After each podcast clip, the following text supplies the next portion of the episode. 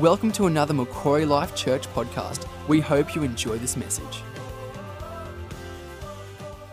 Too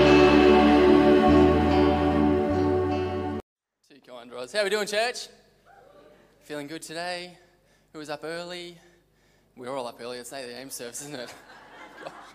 Don't know what day it is, what time it is. Sully is still not sleeping through the night, but that's okay. God is still good. We've got a fantastic morning ahead of us, um, and it's my privilege to um, to lead this panel um, with some brilliant people from our church. So I'm going to um, to invite them up. Um, we've got Mark McLennan who's going to come up on the stage. And Mark is one of our unreal dads of the house. Um, the verse that I was kind of thinking about was out of Psalm, and it says, um, like arrows in the hand of a warrior, uh, like, um, ch- like children born in one's youth. And the thing about Mark that I have so much appreciation for is just his ability to be steadfast, to be um, a lover of his family, and to see how his family respond to him. Walking through these doors and seeing your daughters talk about you the way that they do and see them sing. And I, and I, I just see this as just this incredible um, presence that you bring as a dad um, and as someone that's so well respected. So I'm appreciate, I appreciate you, Mark. I Can't wait to hear what you've got to say this morning. And Sarah, beautiful Sarah. Mark's daughter, but not in the shadow of Mark by any stretch of the imagination. Um, creative, um, incredible songwriter, singer. Sarah, I'm just in awe when I see you get up on stage and do what you do. Um, it's just a whole other level. And so to see the, the synergy between these two on stage this morning, I'm really excited to see where that, where that all goes. So um, we'll, uh, we'll see if we can get any skeletons out of the closet between these two. Uh, before we go any further, though, welcome to our onliners who are joining us today. It is awesome to have you with us. Um, I hope you're sitting back having a nice cup of coffee. I think there's still a few people away holidaying. Got um, the old still away. Hope you're tuning in. And um, it's going to be a good morning. All right, let's get started.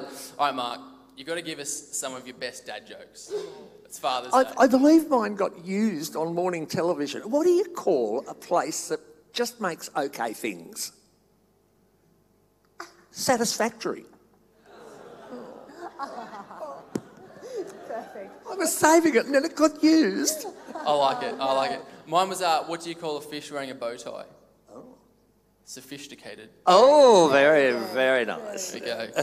got, got to clean up and get, get some better dad jokes. I think we could do just a service of dad jokes and that would be enough. I reckon we can get a one line. I reckon Matt, Matt McCready's got a few up his sleeve. I think that video needs to resurface if you're telling your story at the dinner table. I always appreciate seeing that one come up. um, okay, um, Sarah, can you tell us something that you love about your dad? Yes. Um, and, thinking about this, um, I, I decided that the, the thing that stands out most about Dad is just his warmth. Um, because he's the kind of person that when he walks in the room, he brings that warmth, the brightness, his laugh, his smile, all those kind of things. Um, but it's not even just in the big, the, the up moments, but it's in the quiet moments too. Um, if you're having a serious chat with Dad, he has this warmth about him, and it's, it's the best thing ever. So I'm really appreciative of that. Did he ever, did he ever embarrass you when you were a kid? Like, I- he comes across as the sort of guy that would look for those opportunities and take them. I know. Well, when I think about this, I'm like, well, yeah. But then um, he's, he's also, like, growing up, he was really cool and just loved by everybody. So it wasn't, but I, what I did decide is that we definitely had some quirks that were really just of our family. And so the one that, that stood out to me was that if we were in a public place, um, like the, a shop or a market or, or wherever, um, and they couldn't find us and he needed to locate us, um, either any of us girls, there would be the whistle. And so, yeah, that's the whistle. And so if we were in a busy, yeah, public place, we, if, and we heard that whistle, we all had to go, right, where do we need to go? Where we, we, and we'd follow the whistle and then we'd locate them again, um, which I always thought was a little bit weird. We'd hear this whistle and go, where do we need to Must go? be that generation. I still remember it. Yeah, yeah. If I heard that, I was switched on. Right. You've got to have a different whistle to every other father. What so- whistle? What, can you, Mark? What was the whistle? Yeah. Jeez, like a That'd be our unique whistle because then calling. there'd be all What for them. each kid? No, no, no. Oh. Yes. I was gonna say, gosh, That'd be impressive. that would be impressive. That would be impressive. now, sounds like a fun house to grow up in. Now, Mark, you've got you've got three children. I've actually got four daughters. Four daughters. Yeah, Jasmine came to live with us when she was 14 as a foster child. Um, she probably was more work than the other three put together, but she is definitely my daughter. So four daughters. Four daughters. I'm going to take that correction. Sorry, Mark. Four daughters. Can you tell us the top two things, the top two things you've learned as a parent, some parenting tips for raising, or raising children, raising daughters? My ears are on. I've got three, two daughters and, and a son, and I, I need all the help I can get. So anything that you can offer us for some wisdom this morning? Well, I, th- I think the first thing was that we really tried to instill in our kids that our love was unconditional regardless of the things they went through. And in their teen years, there was some pretty heavy stuff, and their later teen years, there was some pretty heavy stuff. And trying to bring that across to them so that they knew that they could come to us with anything and that we would be okay. We would find a solution, we would work through it, and we would support them as best we could. That was probably the, the top thing. Another thing was that we decided early on with our kids that we weren't there to entertain them. Um, what we wanted to do was for them to experience real life, and our life was busy. We were pastoring a church, we were working, we were, and so they just came everywhere with us and experienced everything we did the difficulties, the highs, the lows, um, whether it was uh, working in the garden and landscaping or whether it was um, pastoring a church. They were, they were there and they were part of it, and as such, I think they saw how you just had to adapt to each situation um, we certainly learned that no kids are the same, and each of our three girls are so, each of our four girls, here I go, uh, are so unique, and each one of them requires very specific management of how we deal with the things that come up with them, and even the day to day. They need different aspects of our affection, our love, our encouragement, and so we tried to make sure that we we did those things. So yeah, that would probably be my tops. I love that. It's such a. I think we're always quite critical of ourselves as parents in, in a lot of ways. Um, and I think being introspective about that is, is, really important. You seem like the kind of guy that can be really, um, really wise about your own actions. Is there anything you would change as a parent that you look back and go, oh, that was one thing that if I had my time again, I would, I would do that differently? I I think my kids would recognise that I hit a sweet spot, and Sean actually verbalises it as my sweet spot, um, where I became more a friend and mentor rather than a disciplinarian and enforcer, which I had to be in the, in the younger years. And I guess I wish I'd hit that sweet spot earlier. I wish I'd been having coffee with my girls at 12 rather than at 20 or 30 um, because there was such good conversations happened during those times when I set aside very individual time. Um, when Sarah was 13, she, um, I was taking a group of 19 kids over to America and she definitely wanted to come. Uh, and I said, no, it's too expensive. Uh, I go for free. You're not coming. Uh, and so she got a job at Henny Penny at 13 and worked so many shifts. And she came to America with me, and something changed. And I think we hit our sweet spot as father daughter on that trip because she saw that how I interrelated with other people was exactly the same as I interrelated with my kids at home. I wasn't a different person outside of the home. I treated everybody the same. And um, she saw how I managed situations that came up, and I think it gave her a little bit of an insight as to who I was as a person, not as a dad. And um, I love that. The other aspect is consistency. Uh, I, I guess when you when you're going through parenthood, there's no guide, and with everything just coming at you, and oh, that's new, I haven't seen that before. You, you just, I wish I'd been able to maintain a little bit more consistency in the early years. Something's got away from me, and but on that, we go back, we apologise, and we say, I, I acknowledge that, you know, wow. Uh, and I'm still working on that. You know, there's things that I'm still working on with some of my daughters about things that I've done in my early years that I, I would have liked to have done better with them. So. I mean, at the end of the day, we're all work in progress, aren't we? We're all on a different journey, and um, Sarah, in your experience, what were some of the, the good things that you found your parents did, your dad did? Um, well, first of all, they showed us a really good example of what love can look like. Um, in that um, it wasn't roses all the time. Um, they even, I remember they would have some arguments, and I think it was strategic in front of us, um, where we would like even just peripherally experience them working through something, um, take some time, come back and work through it, um, kiss and make up. That's the, an important part too, and then watch life go back to normal and see what that can kind of functionally look like. So that to me gave me a sense of what a real team can look like, um, which I appreciated. Yeah, but um, I think the other thing that I've realised um, that we we actually had growing up, which is pretty incredible, was this balance between um, unconditional love and also letting us learn um, through things because yes, there was discipline, um, but we also were able to learn a lot of hard lessons um, and, and responsibility. Things from like driving, losing your license. If you have to, you're not going to get bailed out of everything. And even I remember Shani was a bit of a rev head when she was younger, and, and instead of like just hammering on her and, and, and being cranky about it, I remember mum just used to pray that she would get Kamikaze caught. prayer, she calls it. Yeah. Um, and, and so, and, and I think she did, right? She did, yeah. She prayed that Sean would get a significant speeding ticket, Yes. and she did. and thank you, Lord. she slowed down. Yeah, which is cool because there's two different ways you can go with that. You can just, yeah.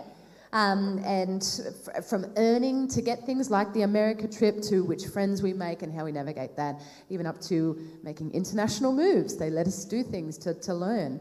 Um, but there's also always been this absolutely know your love. You can always ask for help and things like that. So, um, and I think I've seen these days a lot of extremes in parenting where you can go really extreme either side. You can coddle and protect kids from everything, and so they don't have to learn any responsibility, which builds up a whole gamut of problems. And you can give them go the other way and give them so much free reign that. Um, almost sense uh, builds this sense of too much self-sufficient sufficiency and independence that comes with its own lot of problems. So, um, and now I'm a mum, so I am starting to understand just how daunting that is to start to navigate of finding that balance between the two. Um, but I feel really appreciative that I, I feel like we, we got an example of, of some really good balance there. Yeah, and that whole protection thing is, is a really interesting one because you probably would, would have experienced some sorts of the, the overprotection as well as the kind of letting it go.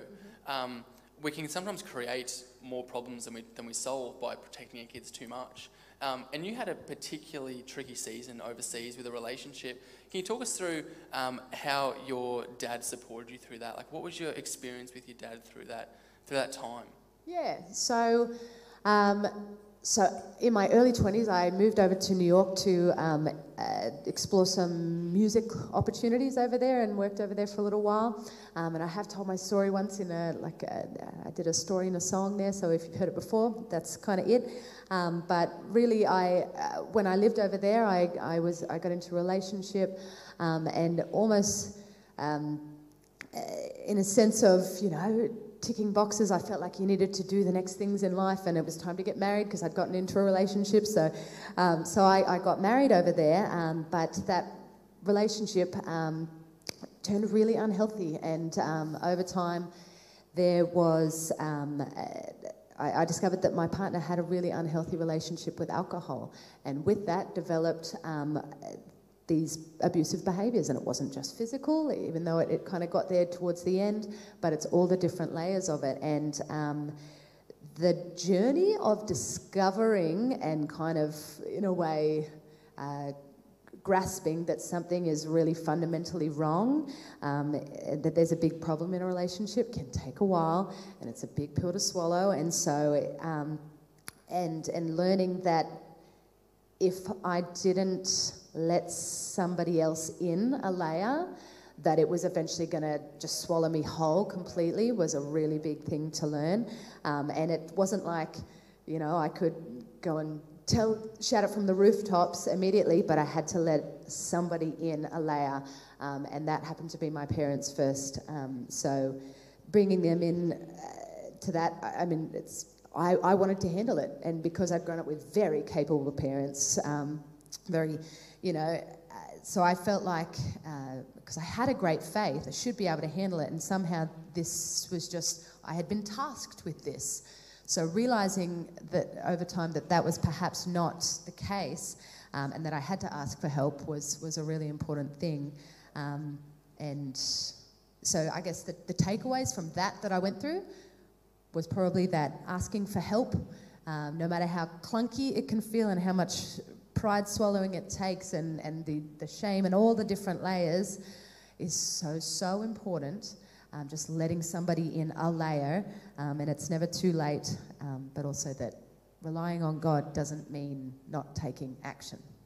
So that was my, I feel like I had a faith, I, I was close with God, so therefore I just had to take it on. But um, it doesn't, it means really dealing with the hard stuff as well. Um, yeah, and then I guess it just meant uh, when it did come to that crunch time, having that foundation that I knew my parents were going to be okay with it, no matter how scary it felt, um, meant everything. It meant I could let them in that layer. So finding somebody that you can let in that layer, that you have that unconditional love, trust with.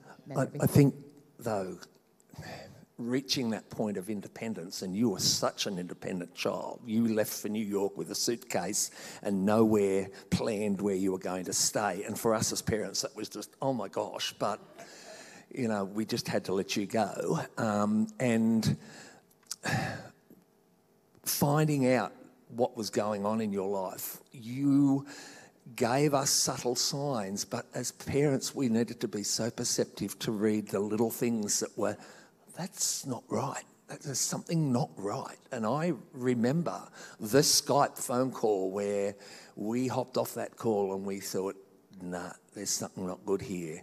And the very next day, Sue bought a plane ticket and she flew to New York.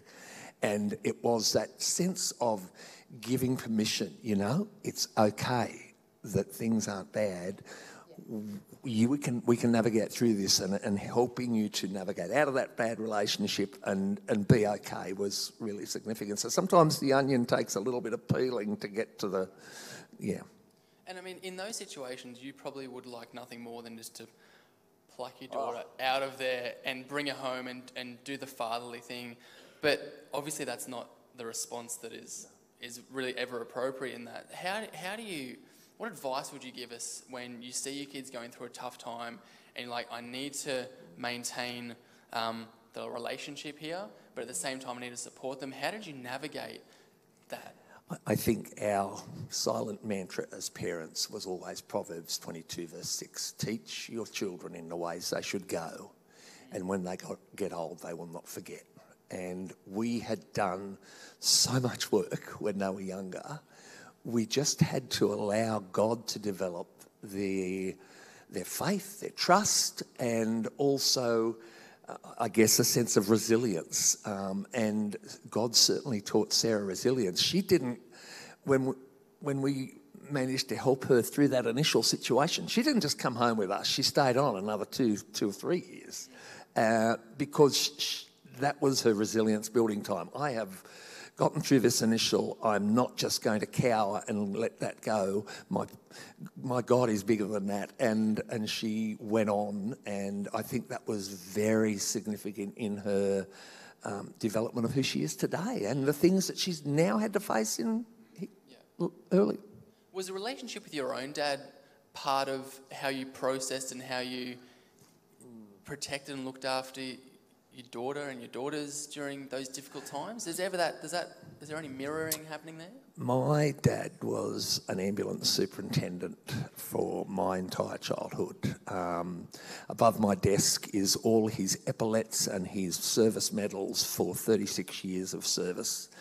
And when he retired, my dad's now passed, but when he retired and then when he passed, my mum gave me his watch and that watch sits on my desk and it reminds me so sadly of the time that I didn't have my dad because um, dad was so involved in work and everything was, we lived at ambulance station, so he was never off call, he was always there. And um, it just reminded me that I had a lot of missed time with my dad. And I put this question, we went camping last week to, to Lake St Clair, and around the campfire when everybody's just nice and mellow, I put this question to all of my extended family and cis extended family. And what I came up with was I think that sometimes um, we develop our identity as fathers in spite of our own fathers. And we make the decisions that didn't work for me. I, I didn't have a great relationship with my dad. I didn't not like him, I just had no relationship. And I was determined that I wanted to make that different for my girls. And so, right from the very start, that's what we've tried to do. And I think we've got great relationships with our kids. Uh, so, yeah. So good. You know, I've, I've always appreciated the, um, the idea that we see God through the similar lenses of how we see our own dads. And I wonder, Sarah, as you were going through that, as we kind of wrap up, as you were going through that really difficult time, the way that you saw your own dad, and then the way that you saw God, and how you navigated that space and were able to maintain hope. Can you speak into how you were able to do that in, in light of everything going on? Yeah. Well, what I've, the way I've kind of, um, I, uh, the way I like to describe it is that um, I always had this anchor of faith.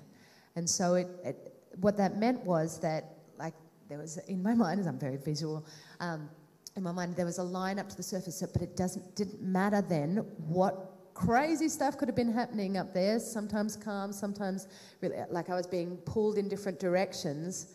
I really felt like that anchor was strong, so that it didn't matter if I was crying in my car most nights or having to start over from scratch and um, or yeah or, or, or anything um, i knew at the end of the day there was this bottom line that wasn't going anywhere um, that i know i'm loved god has my future and it will be okay and there is hope even though I, I couldn't, you know, I wasn't smiling in that. I wasn't, I was still doing all the things, but that was my bottom line. Um, and I actually looked into that because I was like, there's got to be some example of how, you know, the, when, it, when an anchor's being pulled, it deepens. And I've left my phone down there, so I'll have to try and remember it. But um, I looked up, you know, how an anchor gets deeper. And it, and it literally says, when you look it up, um, that um, if an anchor is placed right, when the, the winds and the seas pull it in, deep, in, in these different directions, it actually gets deeper and stronger down there. Um, and when I read that, I was like, well, that's, that's exactly what it has felt like. Um, and it's because I had this example of consistency growing up from my parents that, that I really feel like I got that anchor deep. But at the end of the day, too, God is the consistent. Um, and that's what really um, gave me hope to, to get through things. Wow. What a time that must have been. And even, even to see, I mean, I hear you sing there, Sarah, and you're talking about your hope. And I just, I can't help but think as a dad, Mark, to hear your daughter talk about that must be so encouraging that even through the mistakes and through the good things and through the bad things, that at the end of the day, we hold, we give our kids to God and we trust that they're going to be looked after. Um, and that must be just such a special thing for you to see. If you've ever looked out at me when my girls are up here singing, I'm just a mess because I know their journeys, I know what they've been through, and I see the faith that they live, which has got the same integrity that we've tried to have. It doesn't doesn't stop when they walk off this stage. It's when they go out there and when they have their week. And and I know when Sarah comes to our front door and I can see it in her face. Oh, this is going to be a crying moment. So we open it, we hug. We don't need to say anything. Because I know that she has foundational stuff there that will get her through whatever it is. Our job is just to let her know, yeah, we're in it together and you have a Father in heaven who is going to just give you that same encouragement that I try to give her. So that's great. I love it. So good, Mark. Yeah, give him a clap. Thanks so much for sharing so honestly and bravely and, and letting us in to that space and that relationship between you two. You know, I always find, you know, our relationship and our faith in God has to be in Him alone for it to be steadfast, for it to be solid. You know, we tend to put our faith in a lot of things in life, and all of them are fleeting. But that idea of the anchor, that as it keeps going deeper, it gets stronger, it gets more grounded, it, it, it can hold us through the, the biggest of storms. Um, and so, just as we finish, Mark, I would love it if you were able to maybe pray for all the dads in the house this morning, um, all the parents really, um, that they would not only have their own hope in God, but that their kids would see the hope that they have, and this kind of this this um, cascading effect of as I look up, as I hold on to my hope, my kids and the generations will find their hope as well. And I just love it if you could pray that over us while we as we finish up. Father God, we we look at our kids when they're first born, and there is that love which seems to surpass anything else as we look at them when they first come out, Lord. That love, that desire for them to excel and be everything that they can be never changes. And for parents, it is the hardest of hardest jobs, Lord, to watch them grow and experience life with all that is thrown at them. To see the difficulties that they go through and to know as parents how to, to best manage and to best support them in those times. Father, you have given us such a great example. You are our Heavenly Father. You sacrificed your Son to allow us to have the life that you, you have planned for us. Father, I just pray for the parents in this room that they would just embrace that sacrifice and recognize that everything you have done, all that you have spoken, all that you have said, gives them the tools, gives them the strength that they need to deal with the day to day parenting of their children, Lord. May your grace be upon them to, to deal with the, the enormity of some of the situations they face as, as parents, Lord. May our fathers have integrity and show their children that that they may not be perfect, but they are there and they are present and they are trying hard.